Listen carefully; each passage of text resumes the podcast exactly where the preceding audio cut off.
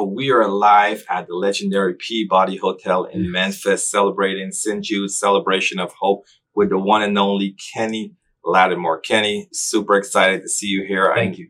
I know you're also going to be on a little bit longer, you know, a little bit in the in the evening tonight, but Yes. just you know, just kind of take it back. You know, you've had such a and still do such a great career. Thank You know, you've Thank you. influenced so many in that process. Now you're here supporting an organization like St. Jude. What does this cause mean to you? Um, the cause is uh, special to me because I'm a father as well. Yeah. So I have a 20 year old son, I have a one year old daughter. And uh, even in that span of life, I think of how dear they are to me. And if, if any of them had uh, any kind of issue and illness, I wouldn't want them to be at a place like St. Jude. I'd want them to be here. Uh, I'd want the opportunity to be here with them. and that's the part that you know most people can't do I, you know most Mhm. people can't shut their lives down and say okay my my child is going through something very severe very traumatic very challenging and uh, they could send their children to the hospital but for st jude to create an atmosphere where we can be with our children through the process and keep their lives as normal as possible from having school here and having programs that are going to enhance their lives it is too. Inc- incredibly groundbreaking, and I've never seen anything like it. Yeah, like likewise, but this is my first time coming here at you know doing the tour and doing everything. And Just it's one thing to see it from afar, but to see it up close, it's like you you want to just go and tell everyone you're coming into contact with Yeah. about what this organization is doing and how inspiring it is.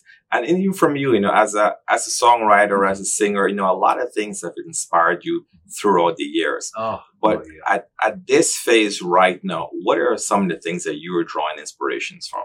wow. I mean, when I think of being here, I think of the sacrifice of love. Again, I think about uh, the commitment that has been given to this work is the same kind of commitment that I sing about in my love songs um, and, and forever commitments. So uh, I feel like I'm completely aligned as an artist with the purposes of uh, St. Jude.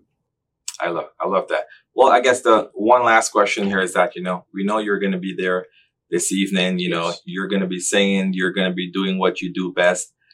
What is one song that wherever you go, someone always wants you to sing? Oh, definitely for you, For which, which is the which people call the wedding song. Mm, Um, but I'm, I'm going to just throw one other in there. The Never Too Busy, my first single that ever came out. A lot of times people are like, Never Too Busy, we want you to sing that song, which is still uh, the kind of message that I committed in committed to in, in creating my music.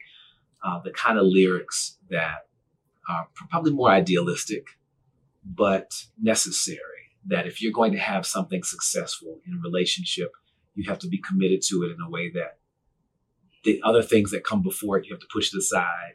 And um, and like before you, again, the sacrifice of love is in that song tremendously. Well, again, thank you so much for your commitment, your sacrifice, just to everything across the years. Thank you. Appreciate Thank it. Thank you. I appreciate you. All right.